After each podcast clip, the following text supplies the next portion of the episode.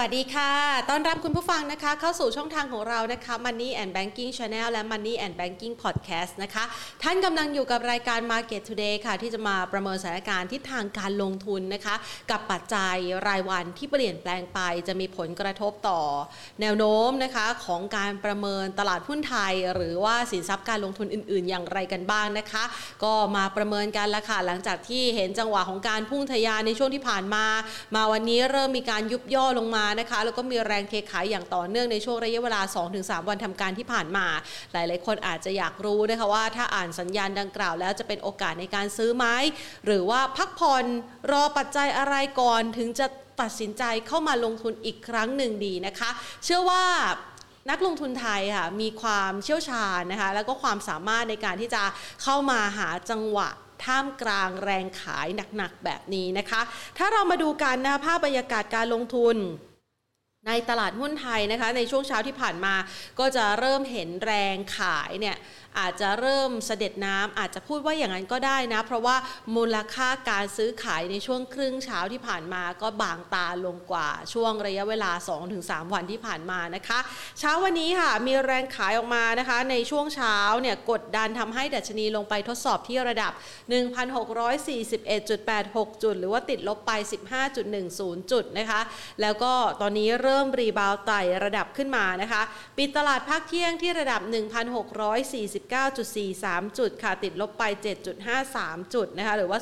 0.45%ในขณะที่จุดสูงสุดของวันนะคะ ดูเหมือนว่ามันเป็นช่วงของการประคองตัวที่ยังไม่แน่ใจว่าเอ๊ะตกลงแล้วเพื่อนๆนะนักลงทุนนะ่ะเขาจะทำยังไงกันนะคะ กับพอร์ตของเขาบ้านนะคะ ช่วงนั้นก็อับประคองกันอยู่นะคะรอดูทีท่า ปรากฏว่ามันมีแรงขายออกมาในช่วงวินาทีที่ไปทดสอบจุดสูงสุดของวันนี่แหละค่ะ 1655.42 นะคะติดลบไป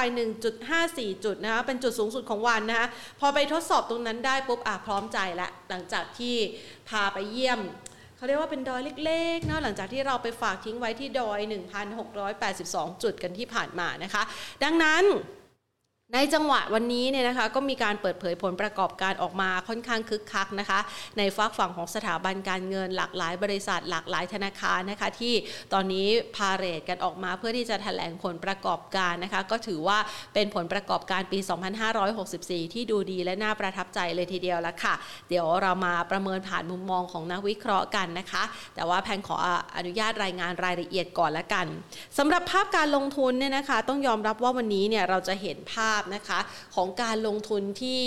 อาจจะเป็นภาพหนึ่งที่นักลงทุนค่อนข้างกังวลใจ เกี่ยวกับทิศทางอัตราดอกเบี้ยนะคะที่น่าจะมีการปรับเพิ่มขึ้นแหละแน่นอนแน่นอนแล้วปีนี้ เพียงแต่ว่าในช่วงระยะเวลาที่ผ่านมาเราจะเริ่มเห็นสัญญาณที่ชัดเจนมากขึ้น ไม่ใช่เพียงแค่ธนาคารกลางของสหรัฐอเมริกานะคะที่ส่งสัญญาณมาว่าอย่างไรซะก็แล้วแต่ QE จะต้องเริ่ม ลดน้อยถอยลง และพอลดน้อยถอยลง ก็อาจจะต้องมีการดูดสภาพคล่องออก ในขณะที่มีการลดอัตราดอกเบี้ยควบคู่กันไปนะคะ ตอนนี้ก็มีธนาคารกลางนะคะหลายประเทศไม่ว่าจะเป็นทางด้านของออังกฤษแคนาดาเองนะคะก็คาดว่าน่าจะขึ้นอัตราดอกเบี้ยเร็วๆนี้ ส่วนในโซนของเอเชียเองก็มีหลายประเทศเหมือนกันที่ขึ้นนำหน้าไปแล้ว จนกระทั่งเกิดเสียงแตกนะคะ อย่างทางด้านของเกาหลีใต้ ธนาคารกลางขึ้นอัตราดอกเบี้ย แต่ฝากฝั่งของกระทรวงการคลังบอกโหทำแบบนี้นโยบายการคลังมันจะใช้ไม่ได้ผลนะสินะคะ ดังนั้นก็อาจจะเป็นภาพหนึ่งนะคะ ที่เราอาจจะต้องมีการเตรียมความพร้อม และแน่นอนมันมีผลต่อเงินทุนเคลื่อนย้ายนะคะ ซึ่งเราจะเห็นจังหวะของการเคลื่อนย้ายเม็ดเงินลงทุนค่อนข้างหวือหวากันในช่วงเวลานี้นะคะ มาดูกันค่ะสำหรับใน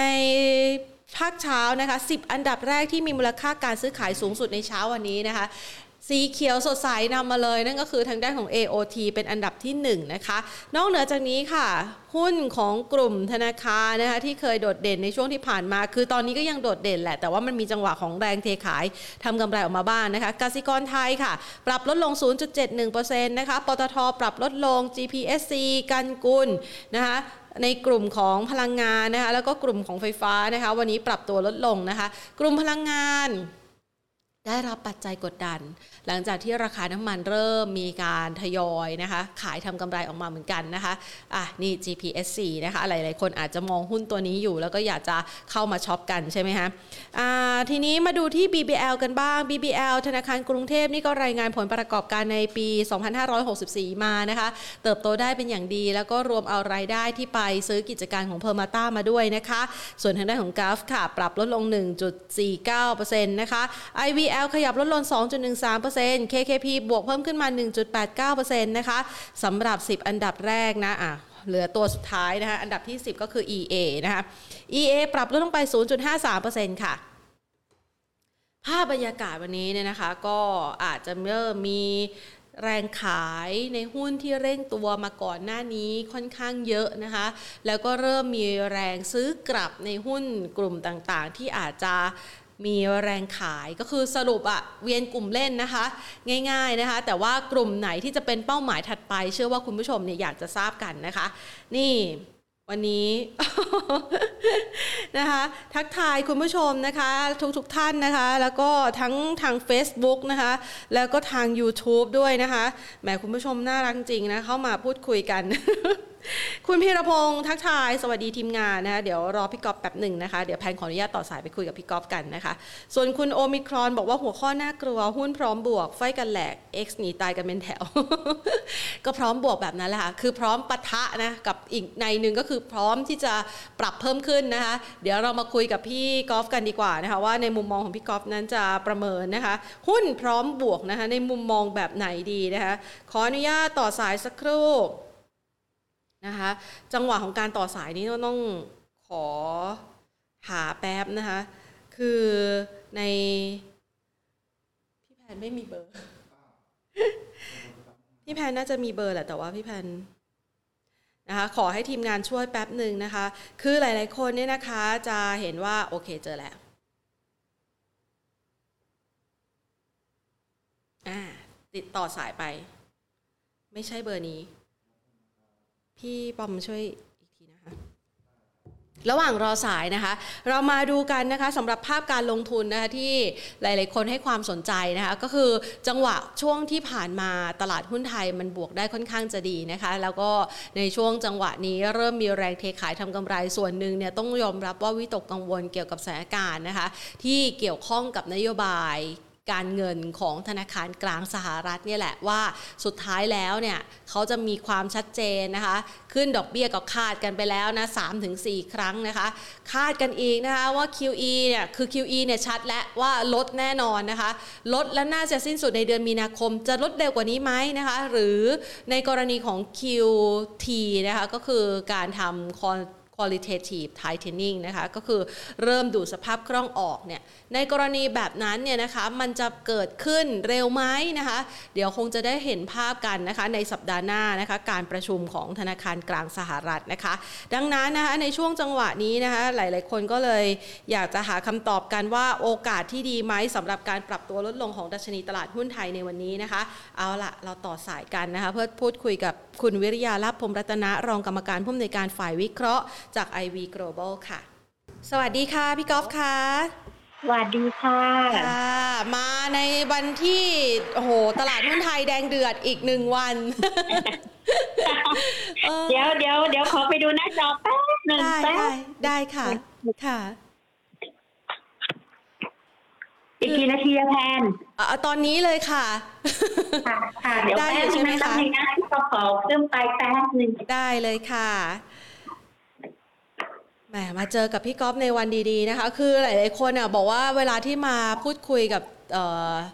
จังหวะการลงทุนเนี่ยมันสำคัญเหมือนกันนะคะ เพราะว่าถ้าหากตลาดหุ้นขึ้นไปมากๆนะมันก็ไม่รู้ว่าจะบอกให้ซื้ออะไรใช่ไหมคะอะไรอะไรก็แพงไปหมดแล้วนะคะ แต่พอมาวันนี้เนี่ยราคามันยุบย่อลงมาให้เราได้เกี่ยงกันนะคะ ดูว่าต้นทุนมันควรจะเข้าไปที่ระดับเท่าไหร่ ก็น่าจะเป็นโอกาสที่ดีในการที่จะเข้ารอบใหม่กันด้วยนะคะ เดี๋ยวคุยกับพี่กอล์ฟกันว่าพี่กอล์ฟมองยังไงบ้างนะคะ เพื่อที่จะประเมินว่าเออกรอบการซื้อขายในช่วงเวลานี้นะคะจะเป็นยังไงบ้างนะคะ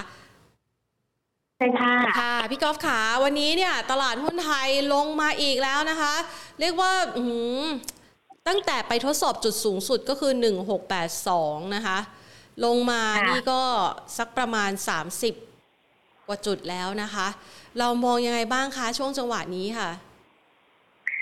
มองว่าตลาดก็ยังมีแนวโน้มไปทางด้านของการพักตัวต่อนะคะค่ะทีนี้เนี่ยเอ่อทุกในช่วงของสัปดาห์เนี้ย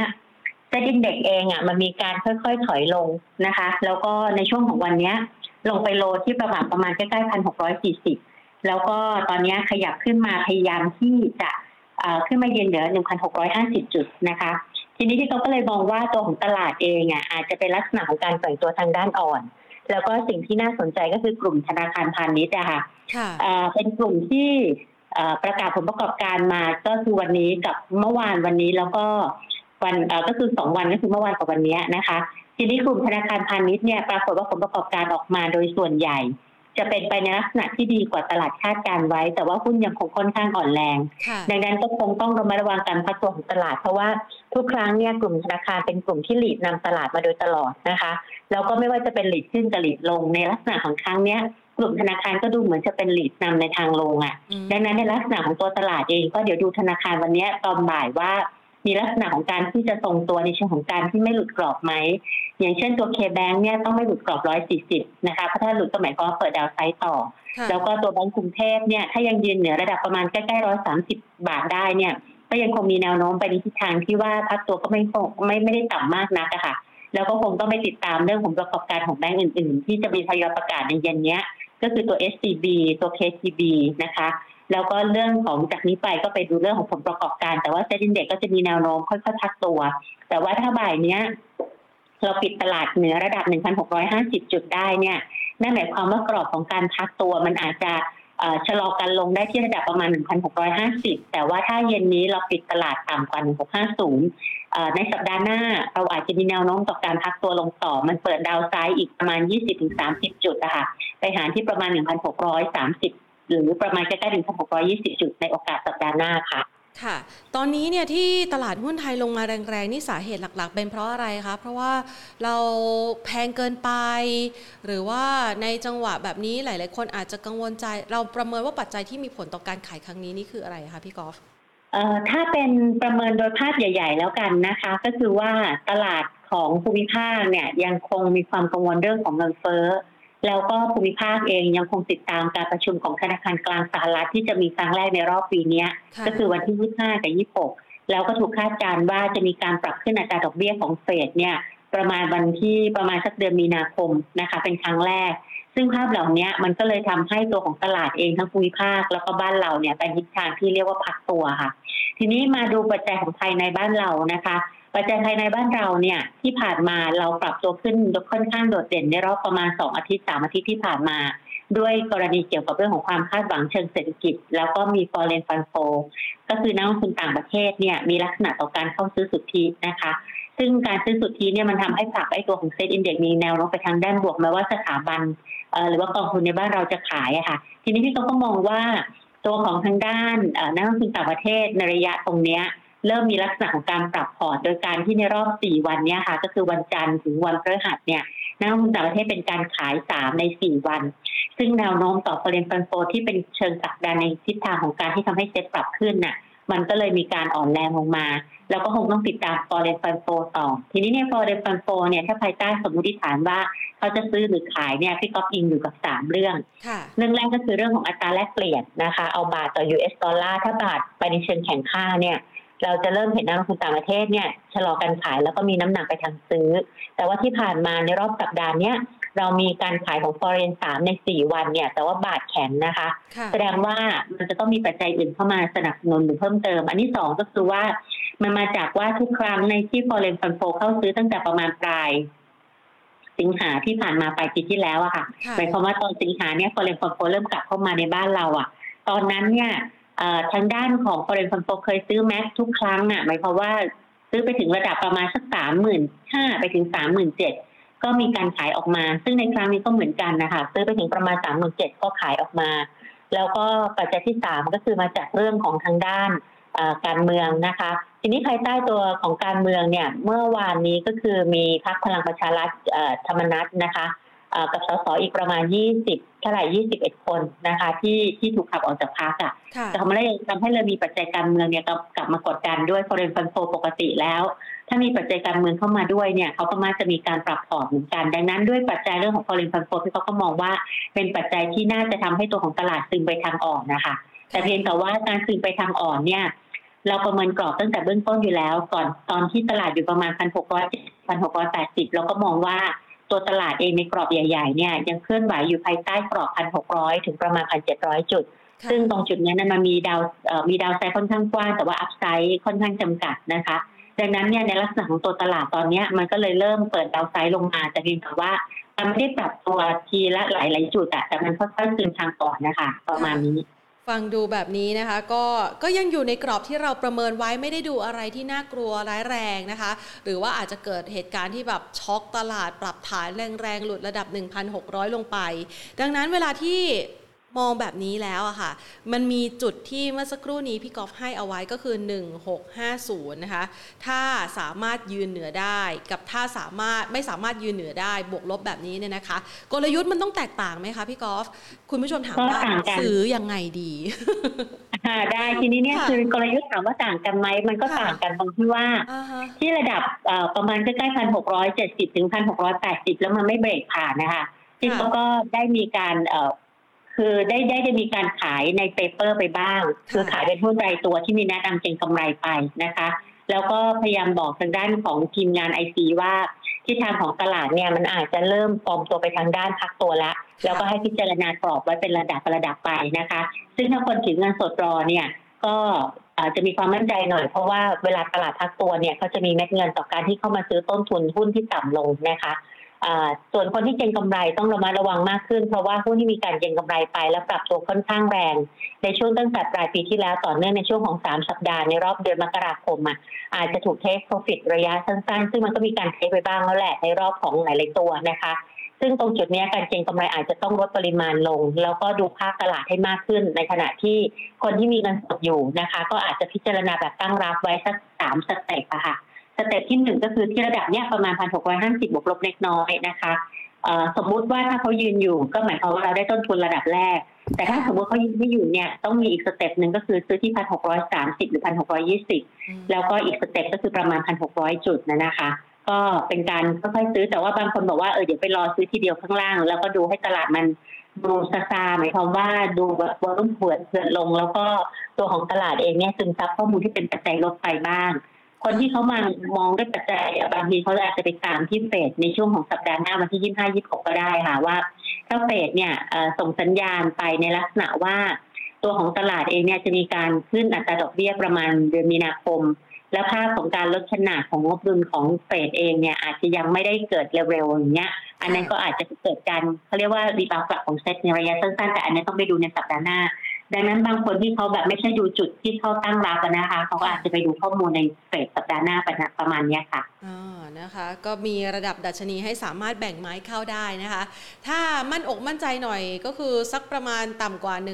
1,640 ลงไปก็น่าจะเก็บของถูกได้ แต่จริงๆแล้วเนี่ยหลายๆคนบอกว่ามันไม่ต้องเทียบกับเบนช์มาร์กก็ได้นะคะ เราสามารถที่จะเข้าไปเริ่มทยอยในหุ้นที่เป็นกลุ่มเป้าหมายของเรานะคะ ในกลุ่มเป้าหมายที่ก่อนหน้านี้เนี่ยพี่กอล์ฟแนะนำกันมาในช่วงปลายปี2564 ต่อเนื่องมาจนปี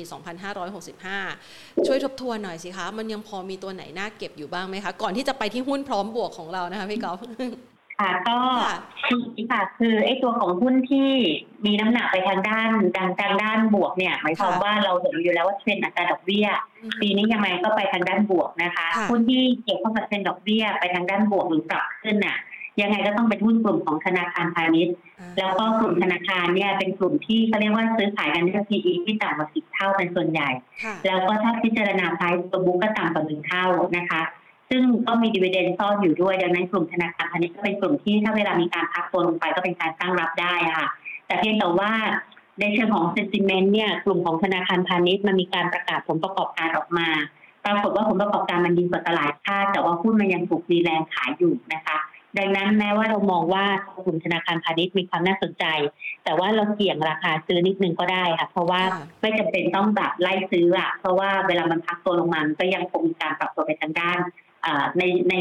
ช่วงต้นทุนมันก็เป็นส่วนหนึ่งนะคะ อย่างเช่นสังมุตัวของกสิกรไทยอย่างเงี้ย ประกาศผลประกอบการออกมาดีกว่าตลาดคาดไว้นะคะ แต่ว่าระดับราคาหุ้นเนี่ยกับการที่ถูกเทคโปรฟิตลงมาตั้งแต่ประมาณสักร้อยสี่สิบเจ็ดมาถึงร้อยสี่สิบเนี่ยค่ะ ทีนี้ถ้าสมมติว่าเขาเกิดหลุดร้อยสี่สิบเราก็จะมีการตั้งรับได้ที่ประมาณสักร้อยสามแปดถึงประมาณร้อยสามหกอะไรประมาณเนี้ย แต่เพียงแต่ว่าเราก็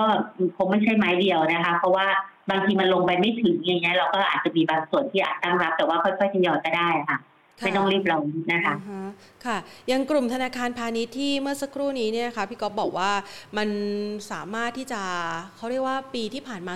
2564 เจอโควิดก็จริง แต่ว่าผลประกอบการเนี่ยดูดีกว่าที่เราคาดเอาไว้ มันทำให้เป็นแรงส่งต่อมาถึงปีนี้ด้วยไหมคะ เราประเมินยังไงบ้างคะ แล้วมันมีอันดับ ranking ตัวที่น่าสนใจเปลี่ยนแปลงไปไหมคะ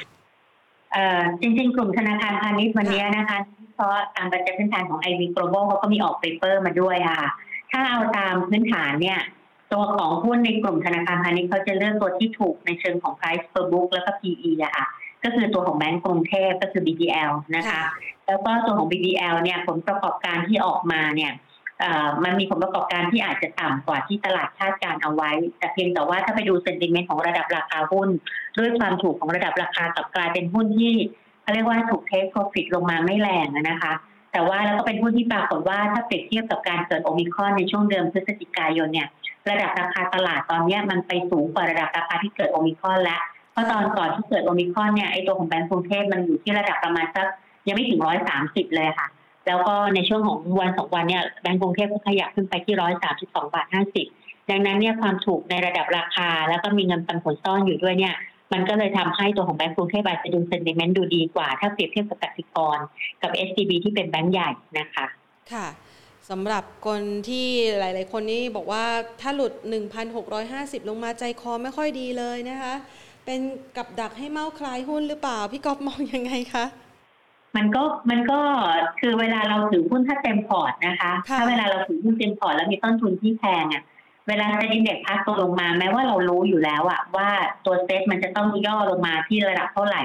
เราก็จะกังวลอยู่ดีนะคะ พอกังวลเราก็จะทนจนกระทั่งเราทนไม่ไหวอะค่ะแล้วเราก็จะขายพอเราขายหุ้นก็เด้งพอดีนะคะดังนั้นเนี่ย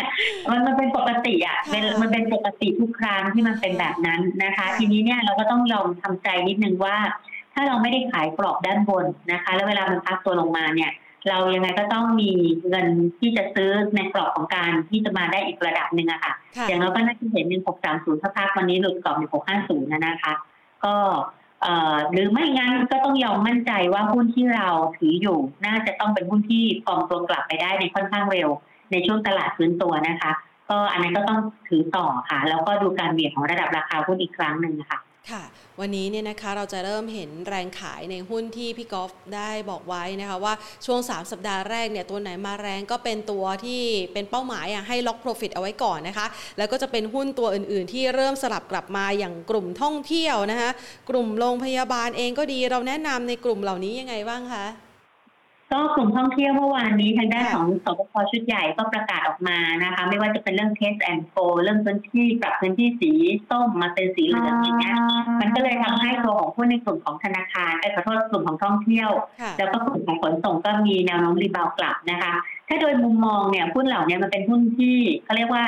ถูกพักตัวลงมาก่อนหน้า และยังไม่ได้ฟื้นตัวขึ้นมาในรอบประมาณสักสามสัปดาห์หรือตั้งตั้งแต่ต้นปีไม่ได้ฟื้นตัวค่ะ ก็ทำให้หุ้นเหล่านี้มันมีลักษณะของการที่มีแนวโน้มที่จะตอบรับทางด้านบวกอีกระดับหนึ่งนะคะ ไม่ว่าจะเป็นทางด้าน AOT ทางด้านของมิ้นซึ่งตัวมิ้นเองเนี่ยก็เป็นหุ้นหนึ่งที่วันนี้ก็ได้คอมเมนต์ต่อการเก็งกำไรระยะสั้นๆ หลังจากที่มันยืนกรอบเนี่ย30บาทขึ้นมานะคะ ก็ไม่ต้องเป็นต้องไล่ซื้อเหมือนกัน เพราะหุ้นเหล่านี้มันไม่ได้ขึ้นแบบทีเดียวอะค่ะ ก็ตั้งรับได้เพียงแต่ว่ากรอบของการตั้งรับเนี่ยถ้าอยากให้มันดูฟอร์มตัวในเชิงที่ดีหน่อยอะ หุ้นไม่ควรต่ำกว่า 30 บาท เพราะว่าถ้าต่ำกว่าก็หมายความว่า ลงไปเล่นกันกรอบล่างอีกทีหนึ่งถ้าไม่ต่ำกว่า 30 ก็จะเป็นการแกว่งภายใต้กรอบ 30 ถึงประมาณ 33 บาทอะค่ะโดยประมาณค่ะค่ะคุณผู้ชมเนี่ยนะคะหลาย ๆ คนบอกว่าในจังหวะของการมองถึงดัชนีในการปรับพักฐานแล้วนะคะ ถามว่ากินระยะเวลานานไหมโอกาสที่จะกลับขึ้นไปยืนเหนือ 1680 หรือว่าไปเยือนสักประมาณ 1,700 จุดเนี่ยเราจะได้เห็นไตรมาสนี้ไหมคะพี่กอล์ฟ สิ่งที่พี่กอล์ฟบอกไม่ได้ค่ะเต็มๆก็คือ timing อ่าคือ timing อะเราบอกไม่ได้ เพราะว่าอืมค่ะเพราะว่าคือจริงๆ ถ้าเรารู้ได้ขนาดนั้นเราก็คงได้หุ้นทุกรอบนะคะ สิ่งที่บอกได้อย่างเดียวก็คือว่าตัวของตลาดหุ้นเองเนี่ย มันเป็นลักษณะของการที่เขาเรียกว่าพักตัวแล้วกำลังสร้างฐานอยู่อะค่ะ ดังนั้นในการปรับตัวขึ้นมารอบสามสัปดาห์ การพักตัวของตลาดเลยสัปดาห์นี้เป็นสัปดาห์ที่สามเนี่ยก็เป็นการพักตัวลงไปนะคะ ดังนั้นในการพักตัวลงไปเนี่ยก็จะเป็นในแนวโน้มของการที่มีลักษณะของการที่ใช้ระยะเวลาน่าจะเป็นสัปดาห์ค่ะอย่างน้อย ในการพักตัวลงไปดูจุดอีกครั้งหนึ่งถ้าถ้ากลุ่มธนาคารพาณิชย์ทรงตัวได้แล้วก็ตอบรับทางด้านผลประกอบการไตรมาสที่สี่ที่ออกมาเป็นไปในเชิงทั้งเป็นทางด้านบวกได้อย่างเงี้ย ตอนนั้นเราน่าจะเริ่มเห็นเซ็ตที่น่าจะเริ่มชะลอลงอะค่ะชะลอในการปรับนะคะ งั้นเรามาจัดเซตหุ้นพร้อมบวกกันค่ะ นอกเหนือจากกลุ่มธนาคารที่แนะนำกันไปแล้วเนี่ยนะคะ คุณผู้ชมบอกว่าแหมจัดหัวข้อหุ้นพร้อมบวกนี่น่ากลัวจริง ๆ พร้อมบวกนี่ในความหมายก็คือ พร้อมที่จะขึ้นกับพร้อมที่จะปะทะกับทุกสถานการณ์นะคะ พี่ก๊อฟมองยังไงคะสำหรับหุ้นที่จะเป็นชุดพร้อมบวกกับคุณผู้ชมได้ด้วยค่ะ คือในภาวะตลาดที่มันยังคงปรับฐานอยู่ แล้วก็ค่าตัวลงไปเนี่ยหุ้นพร้อมบวกมันคงไม่ได้แข็งแกร่งมากนักเท่าไหร่นะคะ เพราะว่าบางทีเนี่ยมันชนเขาเรียกว่าอะไรอะลักษณะของตลาดเวลามันพักตัวลงมาเนี่ยมันอาจจะยังให้หุ้นตัวหลักยังมีแนวโน้มอ่อนนะคะ แต่ว่าหุ้นที่วันนี้เลือกไว้เนี่ยมันก็จะดูเปรียบเทียบกับการที่การแข็งแกร่งกว่าตลาดในระยะอย่างน้อยสองสาวันที่ผ่านมาเนี่ยมันยังคงฟอร์มตัวอยู่ได้ในทิศทางที่ ตอบรับเรื่องประเด็นทางบวกอยู่ ตัวแรกก็จะเป็นตัวมิ้นนะคะเพียงแต่ว่าตัวมิ้นเองถ้าถามว่ามันจะเป็นฟอร์มตัวทางบวก แล้วจะปรับตัวเป็นpercent change ที่ไปเยอะๆขนาดนั้นหรือเปล่าก็ไม่นะคะ แต่ว่ามันบังเอิญว่าเป็นหุ้นที่ตอบรับเรื่องของศบคในช่วงของเมื่อวานนี้แล้วพอดีข่าวก็ออกมาแล้วด้วย แล้วก็ถ้าวันนี้ฟอร์มตัวในการที่พักแล้วไม่หลุดกรอบ 30 บาท ภายใต้การเล่นหุ้นหรือว่าซื้อขายหุ้นในช่วงระยะเวลาที่ตลาดพักฐานเนี่ย ก็จะเป็นการแกว่งตัวในกรอบประมาณสักสามสิบถึงสามสิบสามเป็นกรอบเบื้องต้นนะคะ ซึ่งก็อาจจะมี step ประมาณสักหนึ่งถึงสามบาทเนี่ยจากตรงเนี้ยดังนั้นไอ้ตัวนี้ก็เป็นหุ้นที่ดูแข็งแกร่งกว่าตลาด แต่ว่า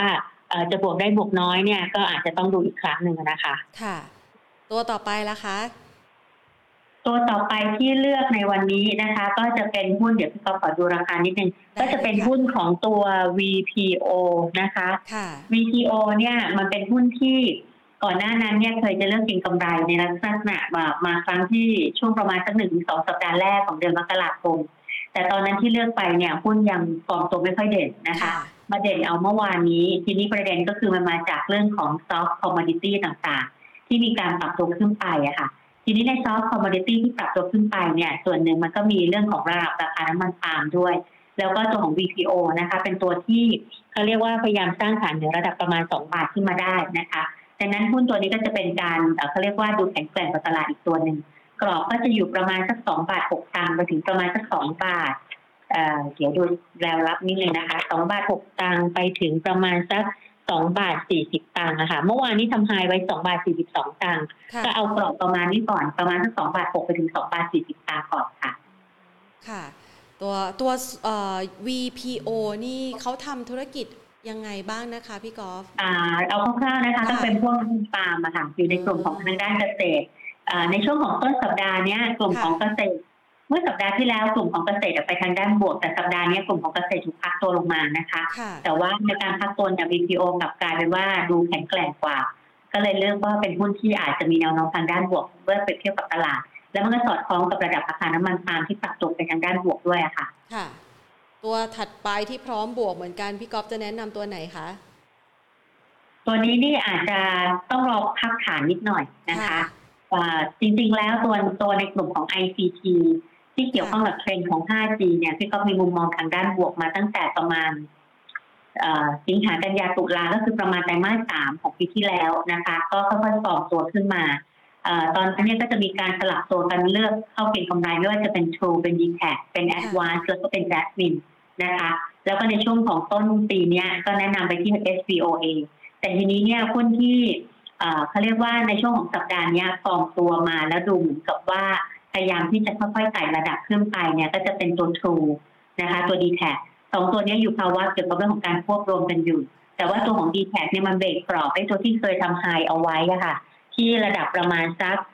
46 บาทกว่าตอนที่ประกาศว่ามีการควบรวมนะคะ แล้วก็ตอนนี้พักตัวลงมา ถ้าเขาพักตัวแล้วไม่ได้หลุดกรอบประมาณ 46 ลงไปเนี่ย มันกำลังฟอร์มตัวที่อาจจะต้องตอบรับเรื่องของการที่จะมีการควบรวม แล้วก็ตอนนี้รอ timing ของเวลาแล้วประกาศของการควบรวมอีกทีและทำ tender นะคะ ตัวของไอ้ตัวทรูก็เช่นเดียวกันนะคะ ก็แต่ว่าตัวทรูเนี่ยมันจะเป็นการเหวี่ยงตัวที่ดูจะกว้างกว่านะคะ แล้วก็เวลาขยับขึ้นก็ขยับขึ้นเร็ว แต่ว่าเวลาพักตัวก็พักตัวลงมาระดับหนึ่งตัวของ True เองเนี่ยเมื่อสัปดาห์นี้เมื่อวานนี้เราไปเบรกเราไปไฮที่ประมาณ4บาท92 ซึ่งเป็นไฮที่ตอนนั้นประกาศควบรวมพอดีนะคะ แต่แล้วก็ยังไม่ผ่านดังนั้นก็คงจะเป็นการตั้งรับนะคะ ซึ่งตัว True เองเนี่ยอาจจะมีกรอบของการแกว่งที่กว้างหน่อยหนึ่งแนวของการตั้งรับเนี่ยมันอาจจะอยู่ที่ระดับประมาณสักลงมาหาที่ 4 บาทเอ่อ70 4บาท 60 เอาวางไว้ 2 สเต็ป แล้วก็จุดสต็อปการเก็งกำไรคือถ้าต่ำกว่า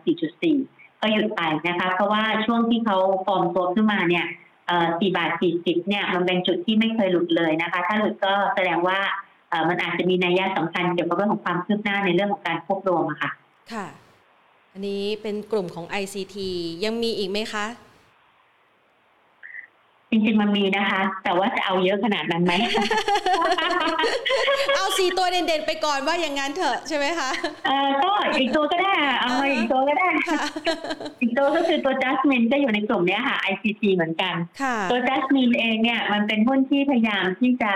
ขยับปรับตัวทางด้านบวกก็ หลังจากที่สัปดาห์นี้เขาปฏิเสธว่า ก่อนหน้านั้นมีข่าวว่าทางด้าน Advance จะเข้ามาซื้อ 3BB นะคะ แล้วพอปฏิเสธเนี่ยหุ้นก็พักตัวลงมา แต่ว่าเป็นการพักตัวในกรอบที่ไม่หลุดกรอบ4บาทแล้วก็ในแต่ละวันเนี่ยหุ้นก็ชอบพักตัวลงมาเพอเอิญว่าเมื่อวานนี้มันหลุดกรอบเอ่อไอ้4บาทลงมาอีกครั้งหนึ่งนะคะดังนั้นตัวของจัสมินเองก็อาจจะเป็นลักษณะการพิจารณาแบบกรอบตั้งรับอะค่ะ ซึ่งก็จะมีระดับแรกก็คือประมาณสักสามบาทแปดสิบระดับที่สองคือประมาณสักสามบาทเจ็ดสิบ แต่อย่างไรก็ตามจุดปิด มันไม่ควรหลุดกรอบสามบาทแปดสิบเท่าไหร่นะคะ เพราะว่าถ้าหลุดก็แสดงว่า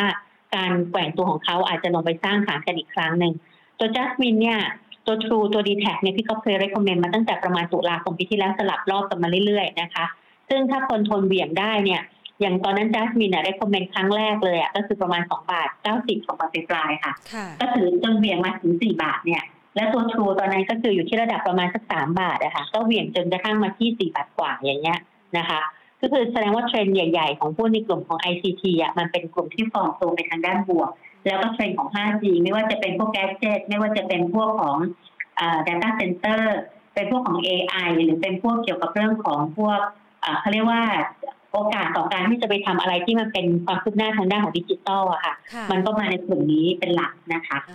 นะคะ ก็จัดไป 5 ตัวเด่นๆ นะคะมิน VPO d t a c True แล้วก็ตัว Jasmine นะคะ พูดถึงเรื่อง comment นิดนึงก็คือตัวของ VPO เนี่ยมันเป็น commodity นะคะ ถ้าปรับตัวขึ้นไปแล้วไม่ได้ตามกรอบเนี่ยมันมีจุด stop เป็นกำไรก็คือถ้าต่ำกว่า 2 บาท6ตังก็ stop ไปนะคะ แต่ว่าที่เลือก VPO กับเลือกมินเนี่ยที่ต๊อปเลือกภายใต้ภาวะ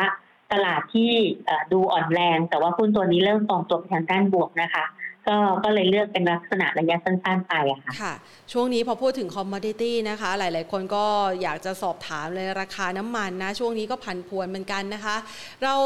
ทำยังไงกับกลุ่มนี้ในตัวอื่นๆอีกดีคะเอาเทรนราคาน้ำมันก่อนนะคะ จริงๆแล้วเนี่ยราคาน้ำมันมันปรับตัวในเทรนต่อเนื่องมาเป็นเป็นกรอบทางด้านบวกอะค่ะ แล้วก็ตอนก่อนเกิดโควิดเนี่ยในปีหก ปีที่แล้วหกปีหกสามอะค่ะ ตอนนั้นเนี่ยระดับราคาน้ำมันเราอยู่ที่ระดับประมาณสักหกสิบเหรียญใช้น้ำมัน WTI นะคะพอเกิดโควิดน้ำมันก็ปรับตัวลดลงไปณปัจจุบันมาอยู่ที่ประมาณแปดสิบกว่าเหรียญ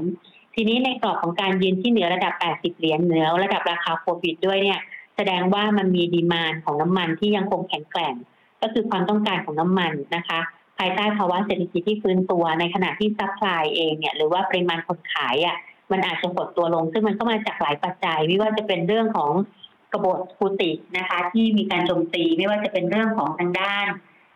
รัสเซียยูเครนอะไรพวกนี้มันก็เลยทำให้ระดับราคาน้ำมันไปทางด้านบวกนะคะ ทีนี้ราคาราคาน้ำมันเนี่ย ที่เขาให้กรอบของสัปดาห์ที่ผ่านมาเนี้ยไว้อยู่ที่ประมาณ 80-90 เหรียญ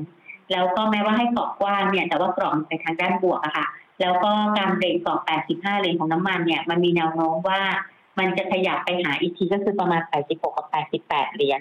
แล้วถ้าเบรก 88 ก็จะมีอีก2เหรียญไป 90ค่ะดังนั้นเนี่ย ในลักษณะนี้ก็คือว่าตลาดราคาน้ำมันเองตอนนี้ในสัปดาห์นี้มันทดสอบใกล้ๆ 88 แล้วก็ยังเหวี่ยงอยู่ภายใต้กรอบประมาณสัก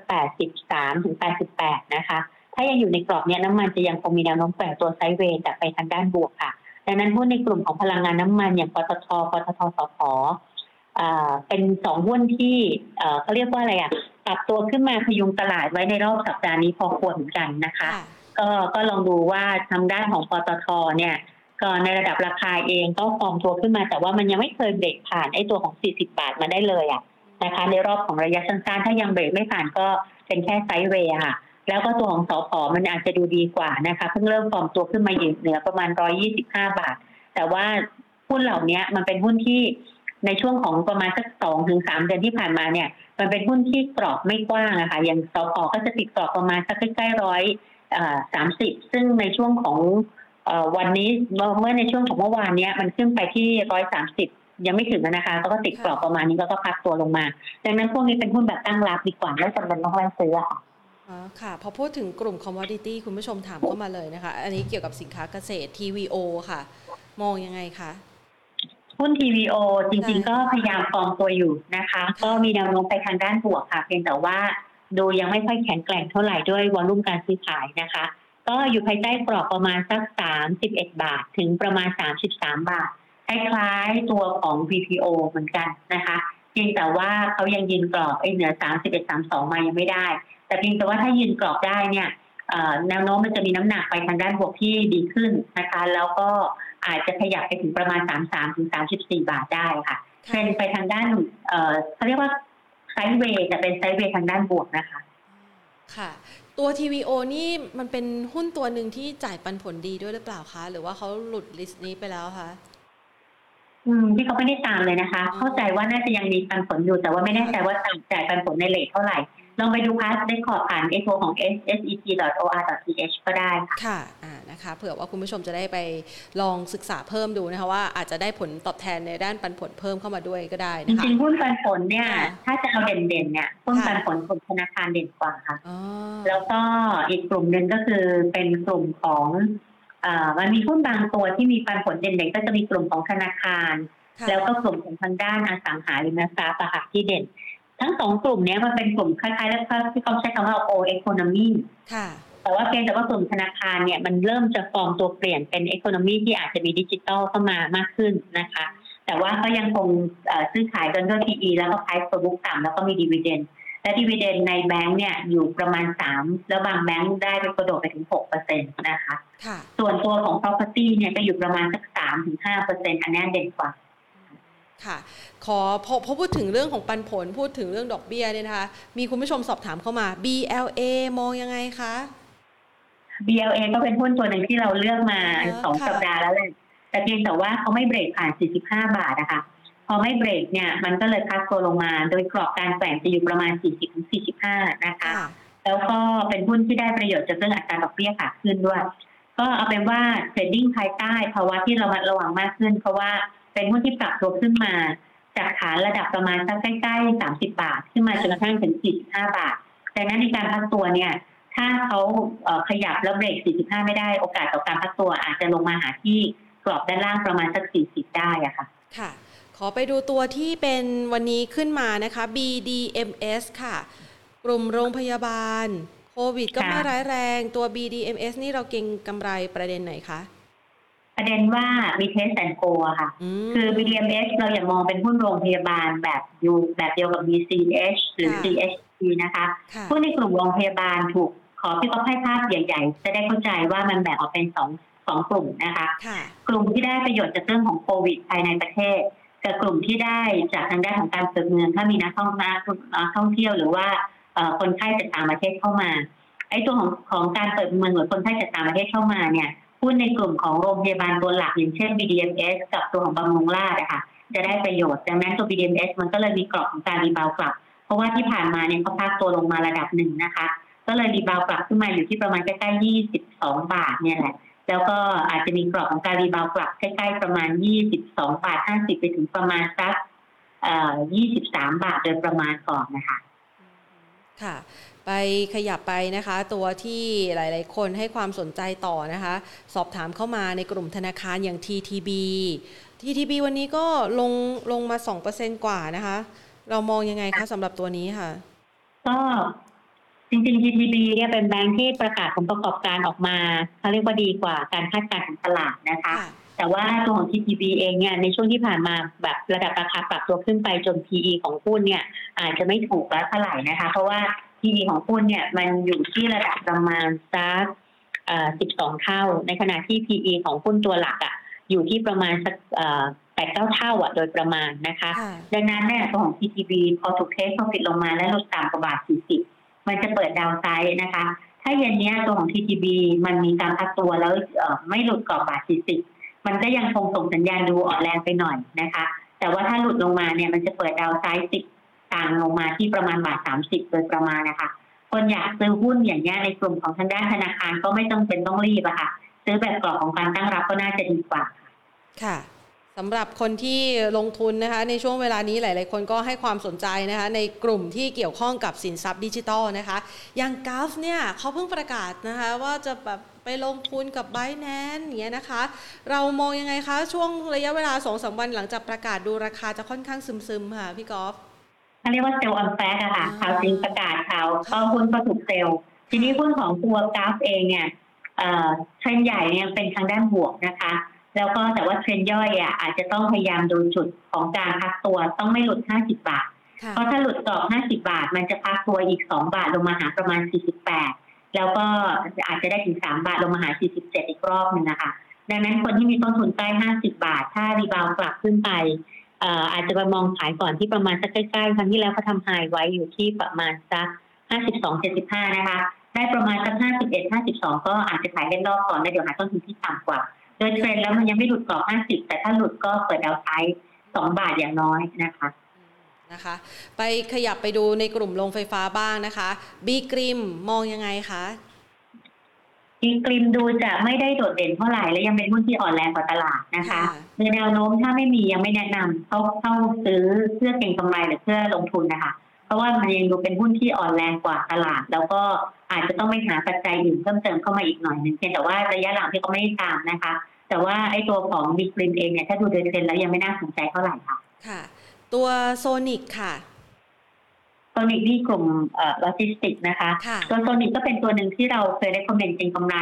เอ่อในช่วงที่ผ่านมาที่ตอนหุ้นในกลุ่มของโลจิสติกปรับตัวขึ้นไปเยอะๆ ไม่ว่าจะเป็น Triple I JWD Wise Logistics แล้วก็มีโซนิกด้วยนะคะเอ่อ ทีนี้เนี่ยในการพักตัวเนี่ยโซนิกถูกเข้าข่ายว่าเป็นหุ้นโลจิสติกที่ปรับตัวขึ้นไปพอสมควร ดังนั้นในลักษณะของการพักฐานเนี่ยก็จะถูกแพ้ขายทางกำไรลงมานะคะค่ะเพียงแต่ว่าถ้าหุ้นเนี้ยหลุดกรอบ4บาท50 มันจะเปิดดาวไซด์สัก 30 ตังค์ถึง 40 ตังค์ลงมาหาประมาณ 4 บาท 10 ตังค์นะคะแต่ว่าถ้ายังไม่หลุดก็จะแกว่งตัวอยู่ภายใต้กรอบ 4 บาท 50 ถึงประมาณ 4 บาท 80 ก่อนค่ะ ค่ะ คุณผู้ชมสอบถามนะคะ เกี่ยวกับตัว EPG นะคะ EPG เนี่ยก็เป็นตัวหนึ่งที่ก่อนหน้านี้มันมีจังหวะของความโดดเด่นแหละนะคะ แล้วก็มีแรงขายอีกครั้งหนึ่ง วันนี้เนี่ยคุณผู้ชมถามสอบถามว่าตัวนี้ EPG ติดอยู่ที่ 11 บาททำยังไงดีคะพี่กอล์ฟ จริงๆ แล้วเนี่ย EPG ตามปัจจัยพื้นฐานดูน่าสนใจนะคะ แต่เวลาคนเข้าไปเทรดหุ้นแล้วจะพบว่ามันไม่ค่อยไปตามปัจจัยพื้นฐานน่ะอ่าถ้าเราดูตามคำที่พี่ก๊อฟพูดนะคะ มันจะเป็นแบบนี้ทุกครั้งเลยอะใช่แล้วก็ตัวของ EPG เนี่ยเวลาพักตัวลงมานะคะค่ะในระยะที่ผ่านมาเนี่ยเขาพักตัวลงมาชอบหลุดเอ่อ10บาทลงมานิดหน่อยนะคะ10บาทเอ่อ11บาทลงมานิดหน่อย แล้ว rebound กลับแต่ในครั้งนี้เนี่ยลองดูว่า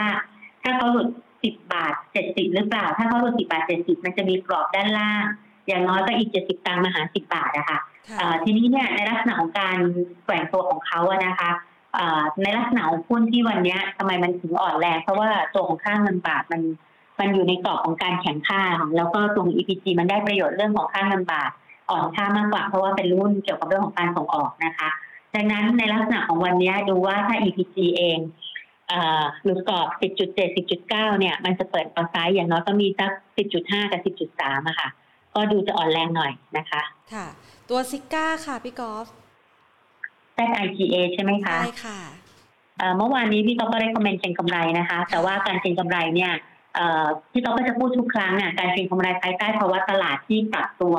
ทางด้านอ่อน การเก็งกำไรมันจะไม่เหมือนตลาดทางจะบวกนะคะ ดังนั้นเนี่ย เอาจุดว่าถ้าเก็งกำไรก็ให้ปริมาณการขายอย่างเอ้ปริมาณการซื้ออย่าเยอะนะแล้วก็ถ้าผิดทางก็สต็อปการเก็งกำไรไปนะคะ ซึ่งซิก้าก็ตรงประเด็นที่เอ่อมันก็ไม่ได้เป็นขยับทางด้านบวกเท่าไหร่นะคะเอ่อจึงแต่ว่าตอนนี้การเปิดตัวของเขาอะจะอยู่ภายใต้กรอบประมาณสักสี่บาทเอ่ออย่าให้หลุดสี่บาทแปดสิบนะคะ แต่ว่าณปัจจุบันมันสี่บาทแปดสิบสี่นะเมื่อตอนเช้าลงไปสี่จุดเจ็ดแปด ก็ดูว่าถ้าสมมติไม่หยุดสี่บาทแปดสิบนะคะ ในจุดติดก็จะเล่นภายใต้กรอบสี่จุดแปดไปถึงระดับประมาณสักใกล้ๆห้าบาท แล้วก็ห้าบาทสิบตังค์แล้วก็ที่ทำไอ้ตัวของไฮไว้รอบที่แล้วคือประมาณ 5 บาท 30 ค่ะเทรนยังไม่ได้เสียไปมากนักแต่ว่า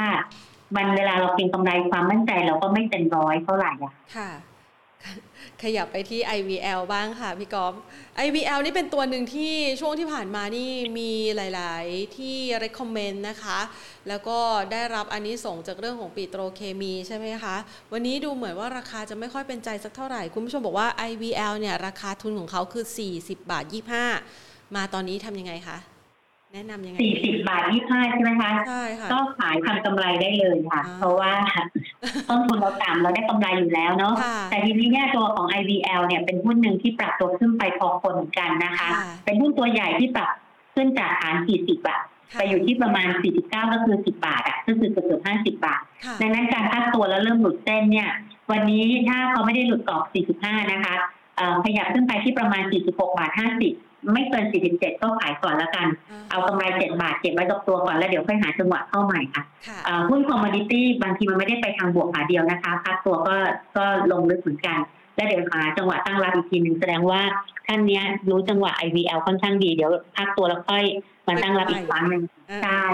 ก็คือขายอะค่ะขายแล้วก็เดี๋ยวเก็บเก็บทุนเอาไว้ แล้วก็เก็บกำไรไว้ก่อนนะคะ ค่ะ SCB นะคะ ทุนอยู่ที่ 126 บาท 60 สตางค์คุณผู้ชมบอกว่าช่วงนี้ทำไมมันยังไม่ขึ้นคะทำยังไงดีมาคะใช่ SCB เนี่ยเป็นเขาเรียกว่ายานแม่นะคะหลังจากปรับโครงสร้างแล้วก็ประกาศออกมาเนี่ยค่ะแล้วก็จะดูเป็นการแกว่งตัวไม่ให้หลุดกรอบประมาณสักร้อยยี่สิบสองลงไปนะคะค่ะก็เราวัดใจดูวันสองวันเนี้ยค่ะ ถ้าเย็นนี้ SCB ประกาศผลประกอบการออกมาแล้วดีกว่าตลาดชาติ แล้วหุ้นกลุ่มแบงก์บ่ายนี้หรือเย็นนี้ปิดเนี่ยอาจจะไม่ได้ถูกเทคโปรฟิตลงมาหนักมากเนี่ย SCB ก็น่าจะฟื้นตัวได้ในสัปดาห์หน้า แต่การฟื้นตัวเนี่ยมันก็จะเป็นการฟื้นตัวจากฐานประมาณ 122 ไปถึงประมาณ 126อะค่ะ ก็ลองดูกรอบใกล้ต้นทุนเราก็ออกก่อนแล้วเดี๋ยวตั้งเดี๋ยวหาต้นทุนใหม่ก็ได้นะคะ นะคะขอไปดูนะคะการขยับตัวของ SCB ที่เข้าสู่ยานแม่เนี่ยนะคะเขาก็มีผลกระทบกับธุรกิจ AMC พอสมควรเลยทีเดียวในช่วงของปลายปีที่ผ่านมานะคะแล้วก็กลุ่มนี้ก็ถูกเรื่องของมาตรการภาครัฐต่างๆ ด้วยนะคะคุณผู้ชมสอบถามเข้ามาว่ากลุ่ม AMC เนี่ยพอจะเริ่มเก็บได้แล้วหรือยังยกตัวอย่างเช่นชโย JTS หรือว่าแบมพี่ก๊อฟมองยังไงคะตัวแบมเองเนี่ยเขาปรับค่ะปรับตัวลดลงนะก็เป็นตัวหนึ่งที่เล c คอมเมนต์เก็งกำไรนะคะ ในรอบตั้งแต่ปลายปีที่แล้วอะประมาณสัก กลางกลางๆธันวาเล c คอมเมนต์มาจนกระทั่งมาทำไฮไว้อยู่ที่ระดับ ตอนนั้นเล c คอมเมนต์จากขาระดับประมาณสักสิบสิบเก้าบาทอะโดยประมาณนะคะค่ะแล้วก็ขึ้นไป high อยู่ประมาณยี่สิบสองยี่สิบเอ็ดจุดเก้าแล้วไม่เบรกอะค่ะ เราก็เลยเล c คอมเมนต์ขายลงมาเอ่อทีนี้เนี่ยในการพักตัวลงมาเนี่ย วันนี้เขาฟอร์มตัวในเชิงของการเอ่อมีแนวโน้มว่าจะ rebound กลับจากฐานระดับประมาณใกล้ๆ19บาท50 นะคะ 19บาท70เนี่ย ก็ถ้า rebound กลับน่าจะติดกรอบแนวต้านเอ่อประมาณสัก20บาท50 ก่อนนะคะ แล้วก็ถ้ายังไม่เบรกไอ้ตัวแนวต้าน20 บาทสิเออมันมี 20 บาท 20 แล้วก็ 20 บาท 50 ถ้ายังไม่เบรกก็ขายก่อนได้เลยค่ะ ค่ะ กลุ่มอิเล็กทรอนิกส์ที่ลงมาช่วงนี้มองยังไงคะ มันพักฐานหรือว่าเอ่อคงจะลงแล้วรอบนี้แนะนำการลงทุนสำหรับกลุ่มอิเล็กทรอนิกส์ยังไงบ้างคะพี่กอล์ฟ กลุ่มอิเล็กทรอนิกส์เนี่ยค่ะเอ่อในประเทศไทยเราอะมันไม่มีกลุ่มที่เรียกว่าเทคโนโลยีอะนะคะค่ะดังนั้นเวลา n a s d a q ลงเนี่ยเขาก็จะเลย remark ไปที่กลุ่มของชิ้นส่วนอิเล็กทรอนิกส์เป็นเป็นกลุ่มที่จะถูกแกว่งตัวตาม n a s d a q อะค่ะอ่าทีนี้เนี่ยกลุ่มของชิ้นส่วนอิเล็กทรอนิกส์ในรอบสองปี ตั้งแต่เกิดโควิด เป็นกลุ่มที่ปรับตัวขึ้นมา หลายเท่าตัวเหมือนกันนะ เพราะว่า พี่ก็ได้ comment KCE ตั้งแต่ระดับราคาอยู่ฐานล่างเลยค่ะค่ะนะคะอ่าแล้วก็แนะนำไอ้ตัวของ HANA เนี่ยก็ฐานล่างเลยอะดังนั้นตอนเนี้ยหุ้นในกลุ่มของชิ้นส่วนถ้าไปดูในราย sector ที่เป็น ETRON นะคะเอ่อกำลังหลุดเส้น 200 วันค่ะนั่นหมายความว่าโอกาสพักตัวน่าจะมีมากขึ้น แล้วก็ตัวของเทฮาน่า KCE ในระยะสั้นๆเนี่ยลงมาเยอะพอสมควรแต่ว่าที่ระดับประมาณอย่างฮาน่าเนี่ย อย่างอย่าง KCE ที่ประมาณ 75 บาท หรือ 76 บาท มันไม่ควรหลุดนะคะค่ะถ้าหลุดก็เปิดดาวไซด์แสดงว่าคนอยากตั้งรับอย่าเพิ่งตั้ง ดูดูการพักตัวของเขาอีกนิดนึงนะคะ ส่วนฮาน่าเนี่ยก็เหมือนกันนะคะ ถ้าหลุดกรอบประมาณ 73 หรือ 73 บาทลงมาเนี่ย ก็เปิดดาวไซด์เหมือนกัน ดังนั้นตอนเนี้ยถ้าไม่รักไม่ชอบก็จริงไม่ต้องเข้าก็ได้ เดี๋ยวดูเขาพักตัวก่อนเพราะว่าโดยแนวโน้มเทรนมันไปทางด้าน พักตัวเพราะว่าหุ้นมันขึ้นมาเยอะ อย่างเช่นตัวของฮาน่าขึ้นมาจากฐาน 20 บาท จนมากระทั่งถึงเกือบร้อยอะนะคะ ก็ขึ้นมาประมาณเท่าไหร่อะเกือบห้าเท่านะคะ ตัวของ KCE เนี่ยขึ้นมาจากฐานระดับประมาณสักยี่ประมาณสักสิบสิบสามบาทกว่า จนกระทั่งมาที่ระดับประมาณ 95 บาท พี่ก็จำได้ว่าพี่ก็ไปออกรายการหนึ่งนะคะ แล้วพี่ก็เอาหุ้นทางด้าน KCE ตอนนั้นยังไม่มีสภาพคล่องเลยอะ เหมือนเหมือนกับหุ้นในกลุ่ม ICT ที่วันนี้เมื่อตอนปลายปีตอนเดือนตุลาก็ไม่มีสภาพคล่องอะก็เอาเข้ามาเลยคอมเมนต์ว่าตอนนั้นดูเหมือนจะฟื้น แต่ว่าตอนนี้พี่ก็มองว่าฮาน่า KCE ก็เรามาระวังการพักตัวเขาหน่อยเพราะอย่างเมื่อกี้ภายใต้สมมติฐานที่เขาบอกแล้วว่า มันจะมีการขายในหุ้นที่ปรับตัวขึ้นมามาก ๆ ในรอบในรอบระยะสั้นๆ แล้วก็ในรอบระยะยาวด้วย แล้วก็เผอิญว่ามันไปสอดคล้องกับ n a s d a q แล้วก็ตัวดัชนี n a s d a q เนี่ย ถูกกดด้วยตัวของความกังวลการปรับขึ้นอัตราดอกเบี้ยนะคะดังนั้นเนี่ยตัว n a s d a q มันก็หลุดเส้น 200 วันมา 2 วันแล้วด้วย ก็มีแนวโน้มว่ามันไปทางด้านอ่อนนะคะค่ะสำหรับใครที่ติดอยู่บนบนนี่แนะนำจังหวะของการที่จะทยอยออกยังไงดีครับเพราะว่าทรงกราฟนี่ดูเหมือนว่าจะพักฐานลงอาจจะก็ถ้าระยะสั้นๆ ไม่หลุดกรอบนะคะ อย่าง KCE ถ้าระยะสั้นไม่หลุดกรอบ 76 ลงไปหรือ 75 ลงไปเนี่ย rebound ก็ขายอะค่ะ แต่ว่าเป็น rebound เวลาเรา rebound ขายเราอาจจะไม่ได้ rebound ขายได้ใกล้เคียงกับราคาด้านบนเท่าไหร่ ก็อาจจะอยู่ที่ประมาณสักเจ็ดคือไม่หลุด76ก็จะแกว่งอยู่ประมาณ76ถึงประมาณ80นะคะ แล้วก็ตัวของ HANA ถ้าไม่หลุดกรอบ74นะคะ ก็จะแกว่งตัวภายใต้กรอบ74ไปถึง80เหมือนกัน ก็ระยะสั้นๆอาจจะมี rebound ก็ปรับตัวลดลงมา2เดือนต่อนะคะ แต่ว่า rebound ก็เพื่อขายอะค่ะ ขยับไปที่ KKP บ้าง เออใช่ค่ะ KKP บ้างค่ะ ก็เป็นหุ้นที่แบงค์ที่เด่นกว่าตลาดนะคะจริงๆแบงค์ที่เด่นกว่าตลาดในรอบนี้กลับกลายเป็นพวกตัวแบงค์กลางอย่างเช่น KKP อย่างเช่นตัวของ KTB แล้วก็ตัวของ TTB นะคะ แต่ว่า TTB วันนี้ถูกเทคโปรฟิตลงมาเยอะหน่อย ในขณะที่ KKP วันนี้ยังสวนตลาดขึ้นมาได้เนี่ย ก็ดูเหมือนว่าจะยังเป็นทางด้านบวกนะคะ แต่ว่า กรอบมันคือขยับมาพอควรเหมือนกัน ก็เอาเป็นว่าคนมีอยู่และ profit run ได้ แต่คนยังไม่มีก็มองว่าเดี๋ยวรอก่อนจะได้ค่ะเพราะเราไม่รู้ว่ามันจะไปติดกรอบแนวต้านประมาณใกล้68กับ70บาทหรือเปล่า แม้ว่าจะมีอีก3บาทข้างบนแต่เพียงแต่ว่า ถ้ามันติด68เนี่ยมันก็ใกล้ติดแล้วอะที่ก็เลยว่ามันก็รอก่อนก็ได้ค่ะ TG Pro ค่ะ TG Pro ค่ะ ตัวนี้ไม่เคยดูอะไรมาเลยนะคะเอาเป็นว่าเออดูไม่เคยไม่เคยติดตามพื้นฐานอะไรเลยนะคะ ก็เป็นตัวหนึ่งที่มีการเก็งกำไรกันขึ้นไปดังนั้นเนี่ยวันนี้เริ่มฟองตัวในเชิงของการที่อาจจะไม่ได้หลุดกรอบ 40 ตังค์แต่ว่าจะเป็นการเหวี่ยงตัวภายใต้กรอบประมาณสัก38 ตังค์ไปถึง 50 ตังค์ค่ะ ดูก็คงอย่างนี้นะคะ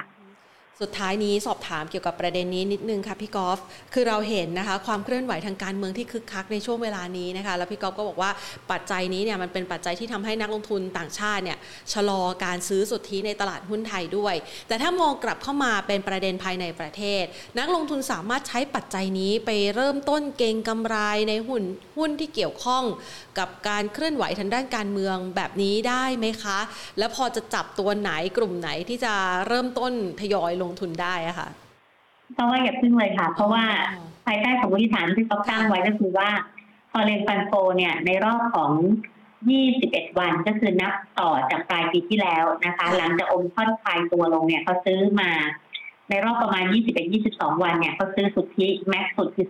37,000 แล้วก็พอติด 37,000ก็ขายมาโดยตลอดปัจจุบันเหลือประมาณ 31,000 นะคะแม้ว่าขายมาประมาณ 5,000 ก็ตามเนี่ย แต่ว่าเราก็ยังคงมองว่าปัจจัยนี้มันยังกดดันอยู่ มันก็เลยจะทำให้หุ้นในเขาเรียกว่าอะไรพอเลคอนโฟเคยเป็นปัจจัยสนับสนุนหลักแล้วกลายมาเป็นปัจจัยที่กดมันรวมถึงกองทุนก็ยังขายเพราะว่าภายใต้สมมติฐานของเม็ดเงิน LTF ที่อาจจะมีการหมุนขายออกมานะคะดังนั้นในลักษณะของหุ้นการเมืองอาจจะยังไม่ต้องรีบร้อนก็ได้เดี๋ยวค่อยๆดูไปอีกทีหนึ่งแล้วก็ในลักษณะของตลาดที่เขาก็เลยมองว่า จริงๆอะอยู่ภายใต้กรอบถ้าเรามีเงินสดอยู่ตอนเนี้ย เราจะค่อนข้าง feel feel feel good อะคือ ลงมาเมื่อไหร่ก็ค่อยๆเลือกตัวไปดีกว่าอะไรประมาณนั้นนะคะนะคะ ถือเงินสดตอนนี้คือพระเจ้าจะได้เลือกช็อปกันได้นะคะพี่กอล์ฟใช่เวลาเรามีเงินสดเต็มมืออะเวลาหุ้นเวลาของมันถูกเหมือนเราไปช้อปปิ้งอะค่ะค่ะเราก็จะมีความรู้สึกเออซื้อตัวไหนดีเลือกเลือกได้เวลาตลาดเริ่มฟองตัวเริ่มพัก แล้วเราก็จะมีโอกาสได้เลือกว่าในช่วงระยะถัดไปตัวไหนมันจะดูแข็งแกร่งกว่าตลาดอะนะคะค่ะ นึก feel ออกเลยรู้สึกร่ำรวย แสดงว่าแทนถือเงินสดมากกว่า 60%แล้วแน่นอน จะรู้สึกรวยทันทีเพราะว่าหุ้นตกลงมา นึกถึงใจของคนอื่นๆ ตอนช้อปปิ้งพี่พี่ก๊อฟค่ะขออีกนิดเดียวนะคะสองตัวนะคะดูสั้นๆ ก็ได้ทิ้งท้ายให้คุณผู้ชมหน่อยนะคะเขาขอเข้ามานะคะ BCPG กับ PTG ค่ะมองยังไงคะ ตัวไหนนะ BCPG ค่ะ BCPG ก็เป็นหุ้นที่อ่อนกว่าตลาดนะคะค่ะไม่ค่อยโดดเด่นเท่าไหร่แต่เพียงแต่ว่า วันเนี้ยดูดูเอ่อเหมือนจะมี rebound นะคะ ก็เอ่อ rebound แต่ว่าติดแนวต้านเป็นระยะที่12 2 12 5แล้วก็12 8นะคะค่ะอีกตัวอะไรนะ PTG ค่ะเอ่อ PTG PTG เองเนี่ย ตราบใดก็ตามที่เขายัง control เกี่ยวกับเรื่องของระดับราคาน้ำมันนะคะค่ะอืม PTG ก็ยังคงไปไม่ได้นะคะ ก็ยังอยู่บนภายใต้ความอ่อนแรง แต่เพียงแต่ว่าเอ่อจุดรอบที่แล้วที่เขาทำโลไว้คือประมาณ 14 บาท อย่าให้ปิดต่ำกว่าโลที่แล้วอะค่ะ ถ้าปิดต่ำกว่าโลที่แล้วมันก็จะเอ่อเกิดอาการที่เรียกว่ามีโลใหม่ขึ้นมา ดังนั้นถ้าไม่หลุดโล 14 บาท 14 บาทจะเป็นโลที่เขาเรียกว่ายันไว้อยู่นะคะค่ะแล้วก็ดูแนวโน้มมันยังดูไม่ค่อยโดดเด่นเท่าไหร่ยังดูอ่อนแรงก็ยังไม่ต้องรีบร้อนก็ได้ค่ะ ค่ะ ได้เลยค่ะ วันนี้ต้องขอขอบพระคุณพี่ก๊อฟมากเลยนะคะ มาช่วยให้คำแนะนำการลงทุนนะคะ กับนักลงทุนค่ะพร้อมกับ 5 หุ้นพร้อมบวกนะคะ เดี๋ยวคุณผู้ชมลองไปสคริปต์ฟังดูนะคะ วันนี้ค่ะสวัสดีค่ะพี่ก๊อฟขาสวัสดีค่ะ สวัสดีค่ะ สวัสดีค่ะค่ะ ขอบพระคุณมากเลยนะคะ เอาละค่ะหลาย ๆ คนนะคะบอกว่าอย่างที่เมื่อสักครู่นี้คุยกับพี่กอล์ฟนะคือนึกถึงภาพเลยนะคะ เวลาที่เรามีเงินติดตัวแล้วของมันถูกลง จังหวะใจอยากจะช็อปนะมันรู้สึกฟีลกู๊ดมากเลยนะคะ แล้วก็หวังว่าคุณผู้ชมนะคะ แฟนคลับของช่องทางของเรา Money and Banking Channel นะคะ จะเป็นหลาย ๆ ท่านนะคะ ที่กำลังรู้สึกดีแบบนั้นกับภาวะตลาดเช่นนี้นะคะ อาจจะเลือกทยอยช็อปนะคะสำหรับหุ้นที่ท่านเล็งอยู่ แล้วราคามันถึงระดับที่โอ้โห น่าสนใจในการลงทุน แต่ถ้าใครนะคะบอกว่ายังเกี่ยงราคาอยู่นะคะอยากจะลงไประดับดัชนีที่พี่กอล์ฟมองให้นะคะ เพื่อรอแบ่งไม้ในการเก็บนะคะ ก็ทยอยสะสมกันได้ ส่วนใครอยากจะได้หุ้นชุดที่เรียกว่าพร้อมบวกนะคะ คือเริ่มมีสัญญาณเชิงบวกเข้ามาแล้วนะคะ สามารถที่จะลงทุนได้แล้วก็มีกรอบการเก็งกำไรเอาไว้อะให้เห็นเนี่ยนะคะ ซึ่งพี่กอล์ฟให้ทั้งกรอบนะคะ การปรับตัวของแนวรับแนวต้านเอาไว้ ให้ทั้งสตอรี่ที่เข้ามาผลักดันราคาหุ้น พร้อมกับ 5 ตัวหุ้นพร้อมบวกนะคะ ก็คือพร้อมที่จะปรับตัวเพิ่มขึ้นในช่วงเวลานี้นะให้เลือกกัน 5 ตัวลองไปฟังย้อนหลังกันดู แล้วก็เชื่อว่าคำถามของท่านหลาย ๆ ท่านที่ถามเข้ามานะคะ เป็นคำถามที่ตรงใจกับทุกๆ คนที่กำลังติดหุ้นอยู่ในช่วงเวลานี้ หรือบางคนไม่ติดหุ้น แต่อยากจะเพิ่มพอร์ตนะคะ ก็สามารถลองกลับไปฟังกันได้สำหรับคลิปนี้นะคะ เป็นกำไรเป็นกำลังใจกับทุกสถานการณ์ ให้พอร์ตคุณผู้ชมได้กำไรกำไรกันนะคะ จะได้ยิ้มกันทั่วหน้า แล้วก็มาคุยกันสนุกสนานแบบนี้นะคะ เป็นประจำทุกๆ วันจันทร์ถึงศุกร์นะคะ วันนี้หมดเวลาลงแล้วค่ะจันหน้ากลับมาพบกันนะคะ สวัสดีค่ะ